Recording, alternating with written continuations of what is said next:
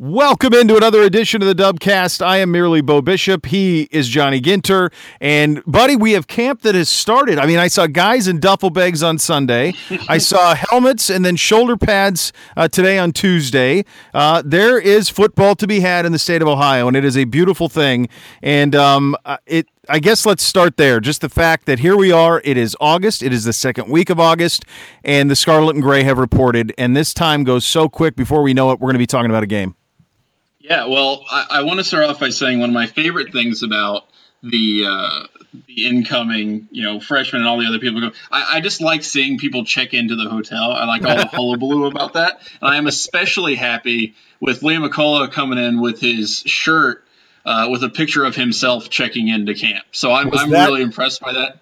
Was that not the most unbelievable of all the like? What a sense of humor on that kid to do that. Like I, that was so incredible, and we did such a great job uh, on the site capturing that. And having been there for that thing a few times, even as you're there, you're aware of the absurdity of it. I mean, as like 18 right. year old kids are walking in to like that Hilton or Hyatt or whatever the hell it is down there by down there in the uh, uh, the, the district there, right? There, it was right by my television station when I was at Channel 10. It was right around the corner, and you'd see those guys come down in there and uh, the the absurdity of it was was not lost on any of us. Um, but at the same time, it was there was there was uh, some great comedy in it. There were some funny kids that came along. I remember Braxton Miller with the drone, um, and and some of the I remember Jeff Heuerman with like a had an f bomb on his shirt one time. I mean, there was there's always some kid, and the fact that it was Liam McCullough to me was was really the perfect guy to, to walk in with that T-shirt.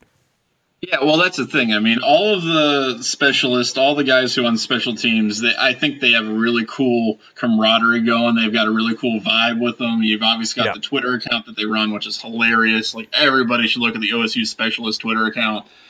Uh, you know, it, I enjoy that. I that's if there's going to be a reason to watch people come in and check in at camp, I want there to be a fun reason. I want there to be an interesting reason. Rather like that guy looks jack. Like they all look jack. I don't care. I right, want to see right. funny, goofy crap, and that was that was great. That was amazing. The one, the one thing that is kind of fun is when you can see like the body transformation from freshman year to so, to sophomore year because sure. Mickey does such an incredible job with those kids, and they their their transformation is stunning in in many cases. If you put you know like their freshman year walking into camp up against their sophomore year walking into camp, in many instances they don't even look like the same human being. So that I always did enjoy that. The other thing that jumped out to me this week, and we talked touched on this a little bit on the on the show last week, um, but at Big Ten Media Day, you and I both picked up on a very confident Urban Meyer. And what I saw from him in the first press conference he had at camp and some of the things I heard him say um, was that of a very confident coach, one that almost knows that he has a trump card up his sleeve to be played whenever he is ready to play it. Um, he had a great line about the talent on the roster, about how talent is never going to be the problem, and how there are monsters ahead of guys. And he was talking about the linebackers specifically in Booker and Worley, and of course McMillan, who played a year ago. Um, but his overwhelming confidence to me, and he's a confident guy anyway. I mean, he just drips confidence um, but kind of a steady, almost I know something you don't know attitude that I'm picking up on from Urban early on in camp.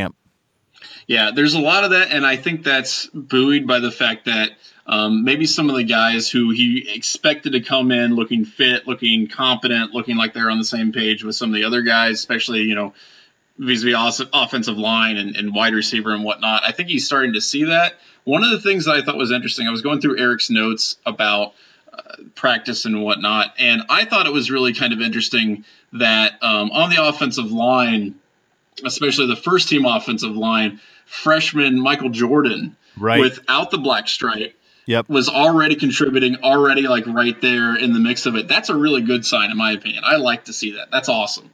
I'm trying to remember if in the time I was in Columbus covering that team on a daily basis, if I ever saw that, and I don't think I ever have. Yeah, a true, I mean, a true it's freshman. Very, like I, I mean, you'd have to go back. We need Jack Park on here or something. Like, who's our our site historian? We need somebody to tell us if a freshman in the first week of camp has ever been in the position that Jordan's in right now. I mean, that's yeah, incredible.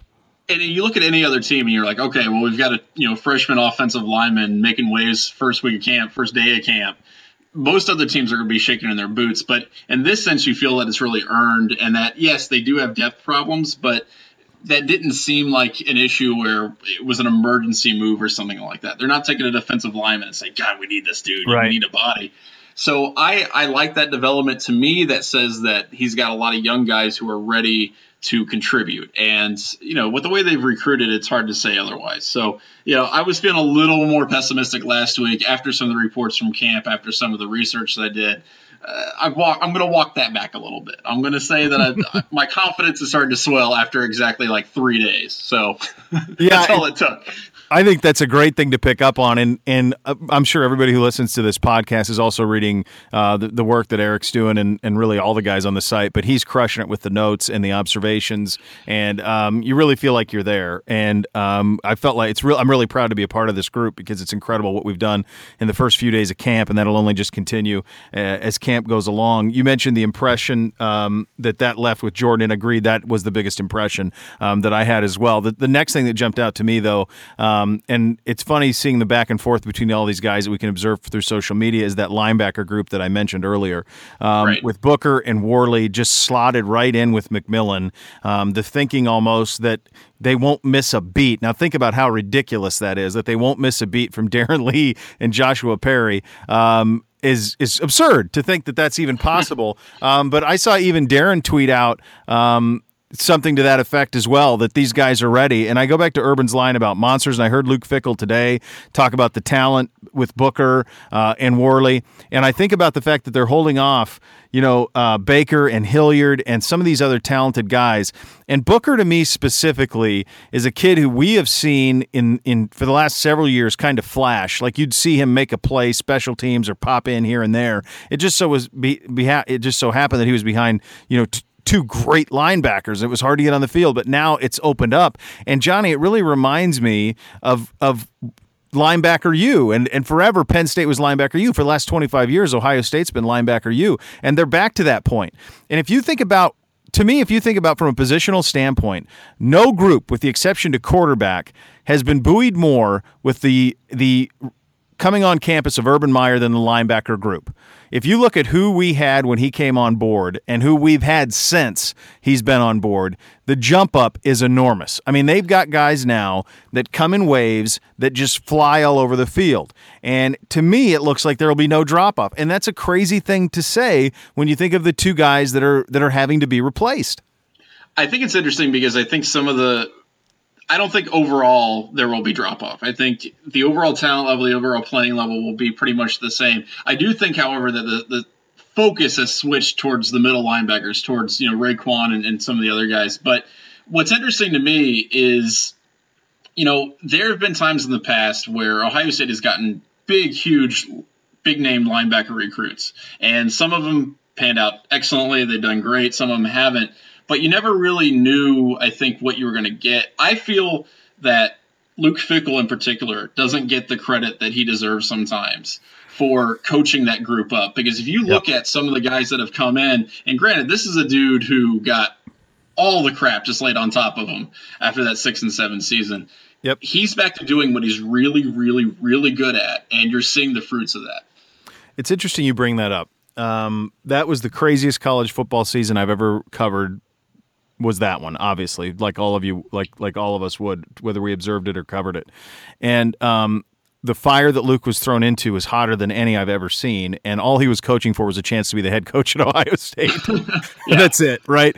Um, right? And and it didn't go well. Um, it reminds Luke very much could have a career like and and for the young kids out there, you'll have to Google the name. But there was a defensive coordinator at Florida State by the name of Mickey Andrews, and Mickey Andrews at, at Florida State was the best defensive coordinator for about 15 years. And if you think about what Florida State did in the 90s defensively, with the way they got after the quarterback, the amount of talent that came through there, Mickey was the guy in charge of that. Now, Mickey Andrews was a lot of things. He was probably the best defensive coordinator in college football for a 15 year period, but what he was not is a head coach. Did not have that gene, did not have that makeup did not have that want to, maybe. He stuck his whole career as a defensive coordinator at Florida State, and when Bowden stepped down, he stepped down with him. And I'm wondering if that is who Luke Fickell is. And there are worse things for you to be than one of the best defensive coordinators or defensive minds around. He's still so young. He's continuing to evolve. He recruits at an incredibly high level. You bring up a great point about the linebacker play and the way that he coaches that up. He's called some great defenses the last couple of years, specifically now that him and Urban are in sync about what's wanted and the talent is matching up with what Urban wants out of the out of the defensive side of the ball.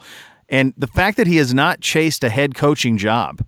I mean, he's there have been times when I've heard his name whispered for jobs, but never seriously, never seriously. And I just wonder that, if he just knows that this is what he's best at. He's making a great yeah. amount of money for a coordinator, far more than you would have made t- even 10 years ago. Um, he can make a great living in Columbus, Ohio. He can coach under Urban, and he can do what, and he, having been thrown into the fire, he's aware that maybe being a head coach isn't all it's cracked up to be that was the question I was going to ask you. I mean, do you think because of that, that experience, maybe that's making him a little gun shy about potential head coaching job? I mean, not only that, but seeing Darrell Hazell and the stuff that he's gone through at Purdue. I mean, I just well, feel like. Let's know. look at our let's look at our last two offensive coordinators. Darrell Hazell takes the job at Kent State, right? And that's right. a nice that's a decent move for him. He wins there right away, but then he has a chance to go get a bigger job and he goes to Purdue. And what we've found out is that that is an incredibly difficult place to win. Our next offensive coordinator is Tom Herman. Of course, Bollman in between. We know where he is. Uh, but Tom, Tom Herman is gets the perfect job in a loaded Houston situation. And now there's talk that Houston's too good to be added to the Big 12, that they're fearful of them. And from there, he can get whatever job he wants. So it, there is something to the fact of you have to land at the right spot or else you can be buried forever. But I also think Luke is a guy. He's, look, he's a family man. Uh, him and his lovely wife, they've got like 15 kids. Like they've got a ton of kids running around, and they love Columbus. He's a Buckeye. You know, I don't think he would ever be the guy to replace Urban whenever that time comes. But I don't know that that's that big of a deal to him anymore either. He's making a big chunk of change, and he has the security of being on a coaching staff that's headed by Urban Meyer. He gets to coach at his alma mater, and he's had the experience of, of being a head coach and seeing it's not quite all it's cracked up to be, maybe. Yeah, and, and honestly, like you need guys like that on your coaching staff. Yeah. I, I understand that Urban Meyer's all about giving people opportunities and you know just give me two years man and i'll let you go do what you want to do. But you have to have lifers on your staff. You have to have guys that can create continuity between one coach to the next because otherwise you're going to get some guys who have no idea like who they're going to be able to talk to over the course of their careers. And right. i think it's super important that you have a guy like him larry johnson some other guys staying on staff creating that consistency that i think a lot of kids really need when they come into college I don't know that we've ever had a better staff. I got to watch myself because we did it. You know, when we had Herman, it was really good. But I mean, when yeah. you think about Coach Studs and you talk about Larry Johnson, you talk about Ed Warinner, and you talk about Luke Fickell, boy, that is. You got Schiano. Oh God, Schiano's in the mix. I mean, when you yeah. think about that's right. When you think about in totality, as good as Herman was as a coordinator, um, boy, this is a talented coaching staff. I don't know that you know, you'd have to go way back. I mean, I know those Woody staffs had like everybody in the world on them, and, and actually, uh, Earle Bruce's staffs, a lot of you know, Saban was an assistant at one point, and Urban was yep. a grad assistant, and so I mean, there's some probably some star-studded class coaching staffs there, but this one's pretty damn good, I'll tell you that. And there's no there's no Nick Siciliano walking through the door of this coaching staff. you know what I mean? I mean that's that is not happening at all. So, um, real quick, what are what are the uh, where will your eyes be paying? And and as you read and as you observe over the next week or so. Um, what what position battles, what what storylines in camp will you have your eye on? You know, I, I still am interested to see what happens long term with the offensive line. I, I, mean, again, I just talked up Michael Jordan, and I think that's great. I, I want to see if he maintains that, if there's any ups and yeah. downs with regards to who is able to just maintain positions on that. Because I know, you know, Studs and, and Warinner and everybody else is just going to be like on top of that. Um, I'm also really interested to see some of the skill positions, who they decide to really, you know, like gel with. Like, for instance, the H back, uh, Curtis Samuel, Dontre Wilson are going to be in a huge battle in camp about who's really going to be the guy. And I know that Dontre Wilson is really putting a lot into this year. I mean, this is for him really his money year. So I'm going to be really curious to see how that uh, handles and, and, how that kind of shakes out. Um, defensively, you know, there's a lot going on. I mean, some people were talking about, for instance, you know, the the defensive line and, and who's going to contribute there. Um, that's that to me is also going to be really crazy because again, like we talked about last week, you've got some guys who are some obvious pass rushers. I want to see who's going to be the run stoppers. I want to see who's going to help yep. those linebackers out. So for me, those are the the big positions I'm going to be looking at. Yeah, I think the things you you you hit on are are spot on. I'm I'm also curious to see the quarterbacks behind JT. Um, you know, yeah. this is JT gets hit a lot, and he he's been bounced. We've lost him for games. Um, I'm curious to see if Joe Football is going to be ready to go um, as the backup. I'm interested to see how that progresses, because you need to have a guy. I mean, one thing about Urban's quarterbacks, they always get hurt. Every one of them has. Um, nobody gets through a year, and we don't have the luxury of Cardale Jones behind um, behind JT like we had, you know, and Braxton a couple of years ago, but even behind JT a year ago. Um, oh, so by I'm the way, I want to say that. something real quick. I want to say something yeah. real quick.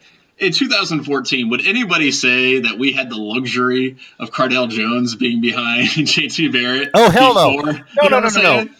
No, but there was a ton of confidence in JT Barrett in the coaching staff. They had a lot of belief um, that they would be just fine. I mean, obviously, you don't want to lose the two-time Big Ten MVP, clearly. Um, but if he th- that J, they had a lot of confidence in JT Barrett. Uh, maybe yeah. they didn't. Maybe even they didn't know what he was physically in terms of his ability to run, but they knew that he could handle uh, everything they threw at him and that will be interesting to see who that guy is. Of course, nobody thought Cardale could do what he did. I, you know, someday someone will make a, a movie about that, and people won't believe it because it's that ridiculous. Uh, you know what he was able to do in those in that those two months uh, to win the national championship. So you're exactly right. Uh, but you do have to have somebody behind JT who can be relied upon. Um, and I think early on, you know, in those early games, you know, JT will get a you know a couple of quarters, and if those games can be blowouts, uh, you're going to see Joe Football get in there and sling it around a little bit, and they got to figure out if, if he's the guy who can be the backup or or where it goes from there. Um, so I'm I'm curious to see how how those guys look, you know, when the bullets start flying a little bit. Yeah, and that is really, I mean, you said it. It's not something you ever want to really think about, but you're right. Like there is a pretty decent chance that at some point JT Barrett's going to have to come out of a game during the season, and hopefully it's not a big deal. But you got to know who's behind him. It's a lock. I mean, unfortunately, yeah. like no one's gotten through a season unscathed with Urban. You take too many hits running that offense, um, so yeah. you got to have a guy ready. And and my guess is they will. All right, we believe here on the Dubcast that there are only four teams that matter in the Big Ten East. One of them is Penn State, and it just so happens that they are a new affiliate of ours, a new friend of ours, Roar Lions Roar. Bill DiFilippo it joins us, and Bill, this is exciting times. First of all, welcome to the family. Right? We're, are, are we a family? Is that how we're defined at this point? Uh, I think that's uh, something kind of like it. We haven't planned anything like a family reunion, but uh, it, it, would be in Happy Valley this year. So if you guys need a Ford to crash on, by all means, let me know. Can we do it? Just, can we do it at yeah. Nemacolin? Uh, yeah, sure. That's not that far, right? I, I, don't know what that is. Uh, oh, you got to get to Nemacolin, right, Johnny? You know what Nemacolin is, right? I have no idea. Oh my God! Maybe it's just because I have children. Nemacolin Woodlands Resort in Pennsylvania. It's unbelievable. Oh. Oh well, I'm uh, I'm not much of a Woodlands Resort kind of guy. Oh, you might be. I am. I am more of a yeah. You, I'm more of a sit on my couch uh, kind of guy. But yeah, I'll, I'll, I'll make sure to check that out. Definitely. Well, when we whenever we have the family reunion, I think I, we'll do it there. You guys can Google it when we're done with the show here.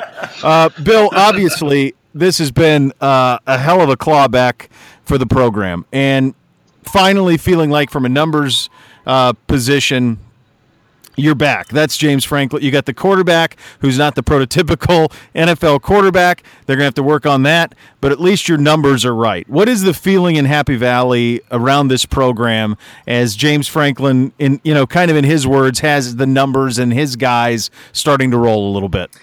See, that's a very interesting question because when you listen uh, to Franklin talk about uh, the program and the state of the program and where Penn State is right now, he's basically describing this uh, because Penn State's back, uh, all the sanctions are gone, back to full scholarship numbers, stuff like that. Penn State is in a position for the first time during the Franklin era where he has a full roster of guys. And yeah, there are a few guys who got scholarships for who were walk-ons and they wanted to reward that kind of thing. But for the most part, Penn State is back the number of scholarships they're allowed to have. And Franklin is describing this as year one which is really interesting. Yeah, exactly. Because this is really the again first year we he has a full roster that is more or less made up of guys that he recruited. And I think that there is um, cautious optimism uh, with a lot of Penn Staters. Uh, I don't think anyone is expecting the program to get into the Michigan and Ohio State uh, echelon of the Big Ten. Maybe it gets into that level where Michigan State and um, I guess Iowa would be. Uh, if we're just going off of last year, but yeah, maybe this is the year where we start seeing uh, Penn State take a step forward. I don't think anyone's expecting 10 wins, nine wins would be nice. I don't think anyone's really expecting that. But if Penn State can win seven or eight games and it can have an offense that looks um, better than it has the last few years. I think that's a nice way of putting it. And I think that there would be some people who heading into this is a program that I think is one year away, which is the best way to describe it. I think 2017 Penn State football is going to be really good, and it just requires some patience in 2016. So you kind of hit on something that I, am a little curious about, and it, it goes to the offense last year and in years past. You know, Christian Hackenberg is, is kind of one of the guys that I was really interested in from the time that he you know started college ball until the time he exited, just because of the the maturation process and how that changed. And I'm really kind of curious, what was that relationship like between him and Franklin specifically? Because it seemed to me like there was some kind of tension there that maybe it didn't exactly work out. Was that a scheme thing? Was that a personality thing? What was what was the deal with that? I you know I'm not 100 percent sure. Um, I know that when uh, Robert Klemko of Monday Morning Quarterback, uh, he wrote a story that basically said that Hackenberg was throwing Franklin under the bus uh, in interviews, and I, I made it a point to talk to some people about that, and everyone's like, "Yeah, if he's doing that, then he must be talking about a different Christian Hackenberg than the one that we all know. Like he's had plenty of opportunities to do that over the last two years, and he's always kind of grinned his teeth and bared it, uh, bore it, bared it. I don't. I, yeah, I, have never had to say that in the past tense. That's, uh, that's interesting. Uh, but yeah, and then uh, there was one weekend. Uh, I think I read up on this somewhere. The Hackenberg came back and he and Franklin had a talk, and if there were any uh, underlying tensions, they were like, you know, it passes the past. Let's not worry about that. So I I think that there was a concern about scheme and fit, and I, I think anyone who watched Penn State the last few years knows um, that Hackenberg wasn't really a fit into what. Uh, James Franklin seemed like he wanted to do, and what departed offensive coordinator John Donovan seemed like he wanted to do. And I think I, definitely got under Hack's skin every now and then. You could see that uh, he generally, you know, tried to put on a happy face, but there were some times where, you know, he's a competitive dude. He's going to let some stuff get to him every now and then. So uh, I'm not 100% sure. I'm going to bet that, yeah, there were some moments where the two of them didn't see eye to eye, and they seemed like the kind of guys who wanted to work past that because that's what was best for the program. So, um, yeah, I, I think everything is cool there. But uh, if you need any help, I'll see if I can get you Christian Hackenberg's phone number one of these days. You guys could, uh... Bill, you know what's interesting? what I, I, commend both of them in the sense that um, we saw when Rich Rodriguez got to Michigan and he ran Ryan Mallett out, and and that went that went south for for Rich in a hurry. And I give James and Hackenberg credit from this, and this is from afar, but both of them understanding that maybe the fit wasn't right, but both of them were they. It seemed like they tried to make it work, at least outwardly it yeah. did. Um, yeah. So, so I, I, think they both deserve credit for that. So so now Franklin has his quarterback uh, or quarterbacks, I guess, as you figure it out over yeah. the course of the next month or so. Um, what who's going to win that job in your mind, and and what type of player is it? Um, I if I had to guess, I mean, right now Franklin has basically said, "Listen, Trace McSorley, a uh, I believe is a redshirt sophomore out of Virginia. He's not a. I, I'm going to say a lot of uh, things that are often said to describe shorter white quarterbacks, so I apologize for that. Uh, but by all accounts, you know, not the biggest dude, but he's apparently a great leader, the kind of guy that people gravitate to. He has some game experience. We saw him in uh, the TaxSlayer Bowl against Georgia. He came in after Hackenberg got hurt, and it seemed like Penn State was one drive away from winning or tying that football game. They just didn't get that opportunity.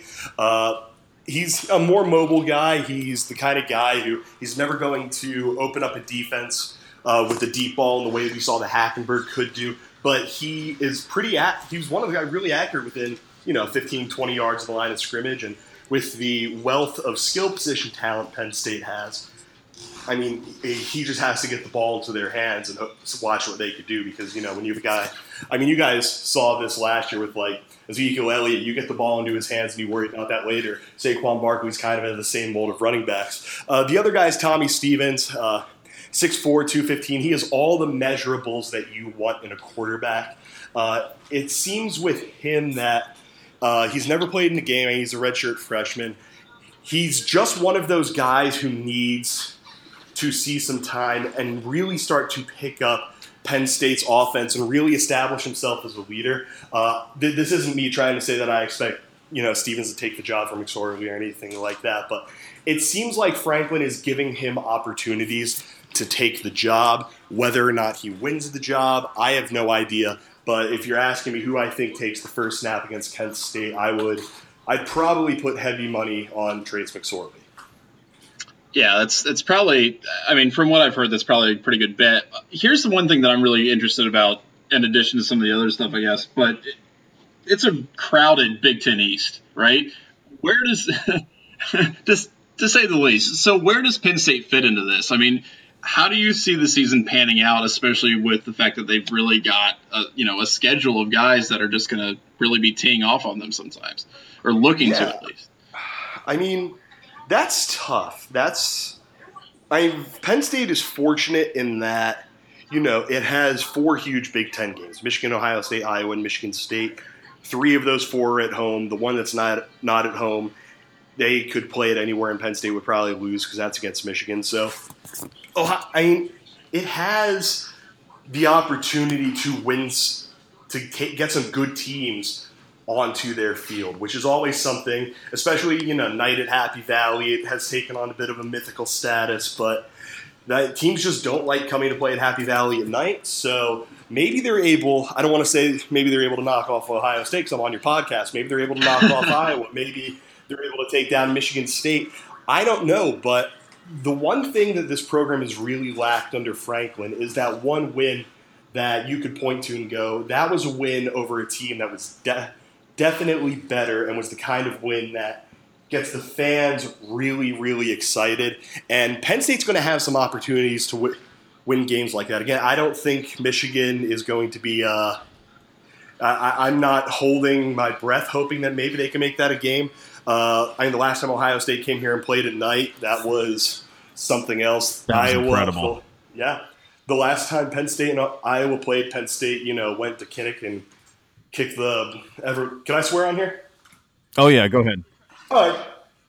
All right, oh, all right, good. Yeah, I'll just swear then. Kick the ever loving shit out of them in Kinnick. and then Michigan State. Uh, I don't think I can name a single player who plays for Michigan State this year, which me, more means that I haven't caught up on, you know, Bill Connelly's college football previews and anything. so that's more on me. But I mean, listen, there's a chance that Penn State, you get that big win, you suddenly have the opportunity to say, listen, we're coming, Michigan, we're coming, Ohio State, we're coming, Michigan State, and we're trying to get back to that top tier of the Big Ten. You know, you, we've we've talked a lot about your Saquon Barkley was absurd. Like he's going to be just a complete star. I, I love that. I, you know the the comparison of you know when Ohio State had Elliott, that was such a you know you just knew that you were going to get something. I think he, this kid's that type of player. Maybe not to the level of top five pick in the draft, but he's going to be a superstar. We, we've talked a lot about fit. I'm curious about the fit of James Franklin at Penn State. And I've heard I've got buddies of mine who are alumnus and or alumni, whichever one's proper, and and I've heard them call him Coach Kardashian, and I they're they almost they're like not even really in line with him. They don't really like him. He's not what they you know who they want what is his fit there? Does it does he feel at home there? Does this feel like a place where as as we feel you said we're on the cusp of 7, 2017 2018 this program really getting back maybe to kind of where it was. Is he the guy to take him there? Will he be there long enough to take him there? I that's a question for people who have a lot more money than me. Uh, but I'm I uh, that, that's actually a really good question because there is definitely um, the group of the fan base. You know the Penn Staters who really love tradition and who right. really love, you know, that part of college football who either they don't like, you know, such an emphasis on making recruiting a big deal. Not like trying to recruit big players, but you know, like national signing day events and stuff like that, or uh, millions and millions of dollars to do a locker room renovation. And if you're a person like that, I could definitely see why a guy like Franklin would maybe rub you the wrong way. Plus, there's uh, I, there's always going to be fans invariably who don't like how a guy like Franklin, who for the last two years has done everything he can to put on a happy face, uh, will carry himself. Uh, I, whether or not that's genuine, I don't know, but he's tried to make the one thing I will definitely give him is he has tried to make the best of the situation at Penn State, for better or worse, over the last uh, two, heading into year number three right now. So, yeah, and, and you can definitely see why that's the kind of thing to rub someone the wrong way. And as for if he is a long term answer, assuming that his hot seat doesn't heat heat up, like I don't think he's going anywhere. Like I don't think if like USC needs another coach or if you know, an NFL job opens up, I don't think James Franklin is the kind of guy we want to take because he seems like he legitimately wants to win at Penn State and get Penn State back to being, you know, one of the crown jewels of college football. So I'm not concerned about that. Hmm. Whether or not he gets the time, again, that's a question for somebody else. But it's a very interesting situation, and I will give you a much more clear answer uh, on September 17th after Penn State plays Temple because of Pittsburgh and Temple. Both beat Penn State. There's going to be a very loud chorus of people who are going to be calling for someone to lose their job. Yeah, Bill, I just asked it because it does seem like it's almost a split fan base. Like there are oh, these people absolutely. who harken back to this golden era and almost want to forget everything that happened in 2011, and to them James Franklin looks foreign.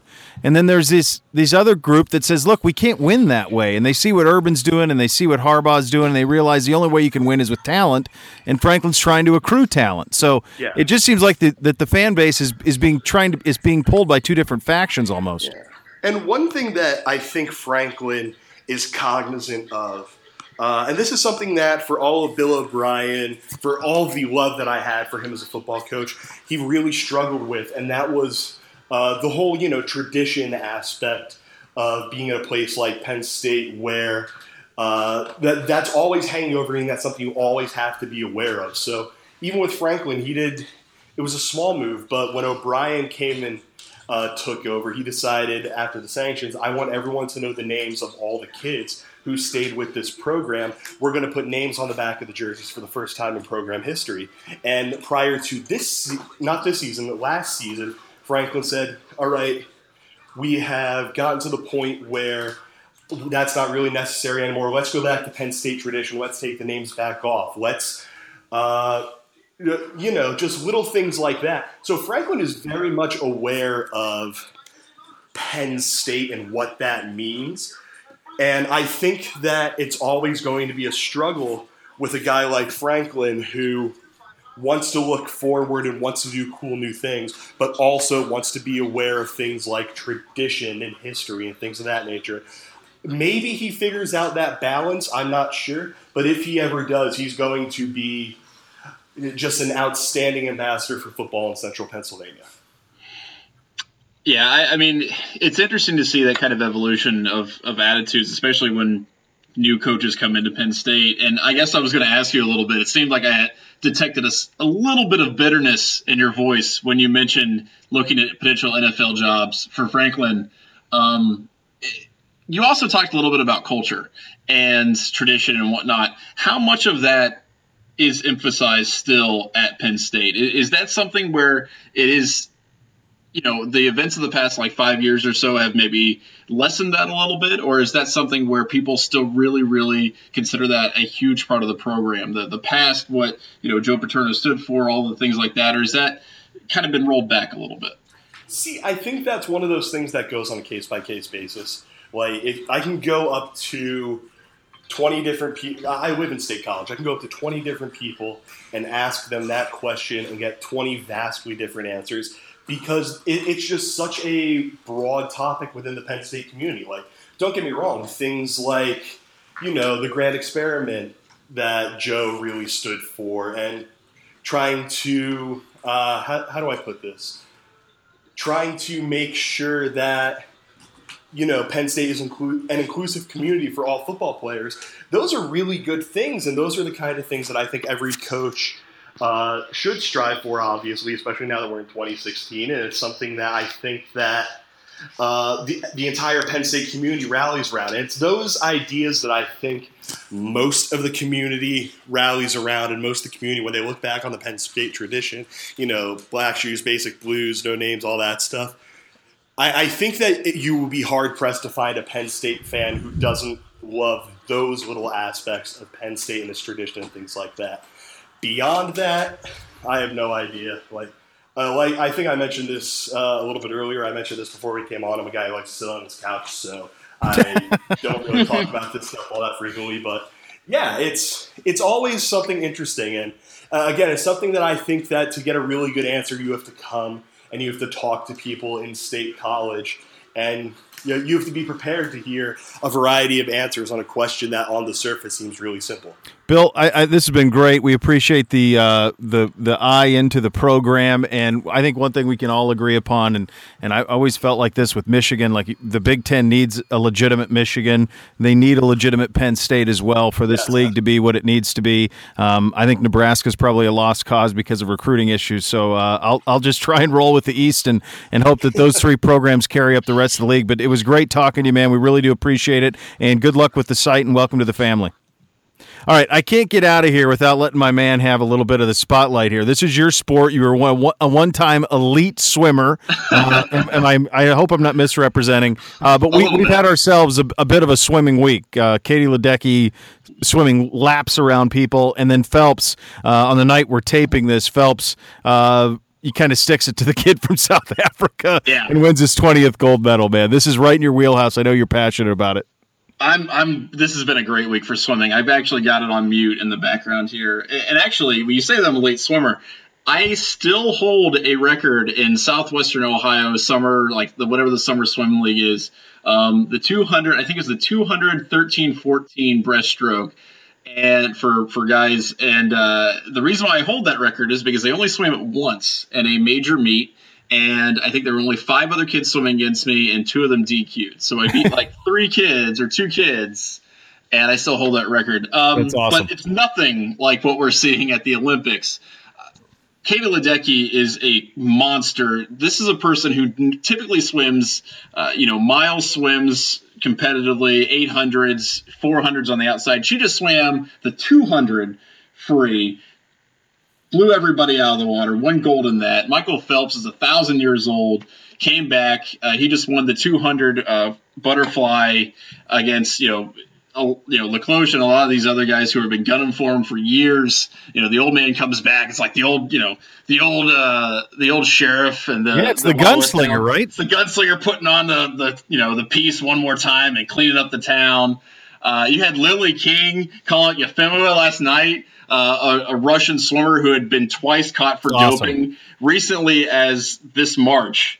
Thank you. And still was allowed to swim. Lily King comes out, does a little Dikembe Mutombo finger wag, knocks her out, wins gold over her. Um, it's been an awesome, awesome start to the Olympics. I love the Olympics in general. I love swimming. The the fact that these guys are in the water for 10 hours a day, you know, burning 30,000 calories or whatever it is, it, the dedication and the difficulty it is to get to that point is just unbelievable. And they're doing great. It's it's it's been a really fun thing to watch. I do not have your expertise. I won't pretend that I do. Uh, I can barely swim from one end to the other. Uh, so, but what I will say is, from a uh, sports observer perspective, um, I'm to the point with Phelps, and Ledecky will maybe get there too. She just needs longevity. Um, but I'm to the point with Phelps where I really believe he's as good at this as anyone's ever been at anything in sport. Um, yeah. I, to me, he's Lionel Messi, he's uh, Wayne Gretzky, he's Michael Jordan, he's whoever you know. He's that's who he is. He's he's on a level that we've never seen anybody athletically at. And to do it over this long, to be the best in the world at something for 16 years. Yeah. We don't have any point of reference for that. There's been guys who have, who I mean, Carl Lewis was in three Olympics, pretty good, not dominant by the time he got to the end. Um, Usain Bolt will have a chance, uh, but that's three Olympics, not four. This is four Olympics for this dude, and to be the best in the world and win golds in four different Olympics, we're we don't have a point of reference. I mean, he's won 20 gold medals. There's over 100 countries that haven't won 20 gold medals. Yeah, he's I think if if you look at the medal count or whatever since I don't know, since the last since he started being in the Olympics, I think he's like one of the top 10 countries in the world in terms of medal count or something like yeah, that. Yeah, right. Um it, here's the thing that I would say about Michael Phelps because I agree with all that.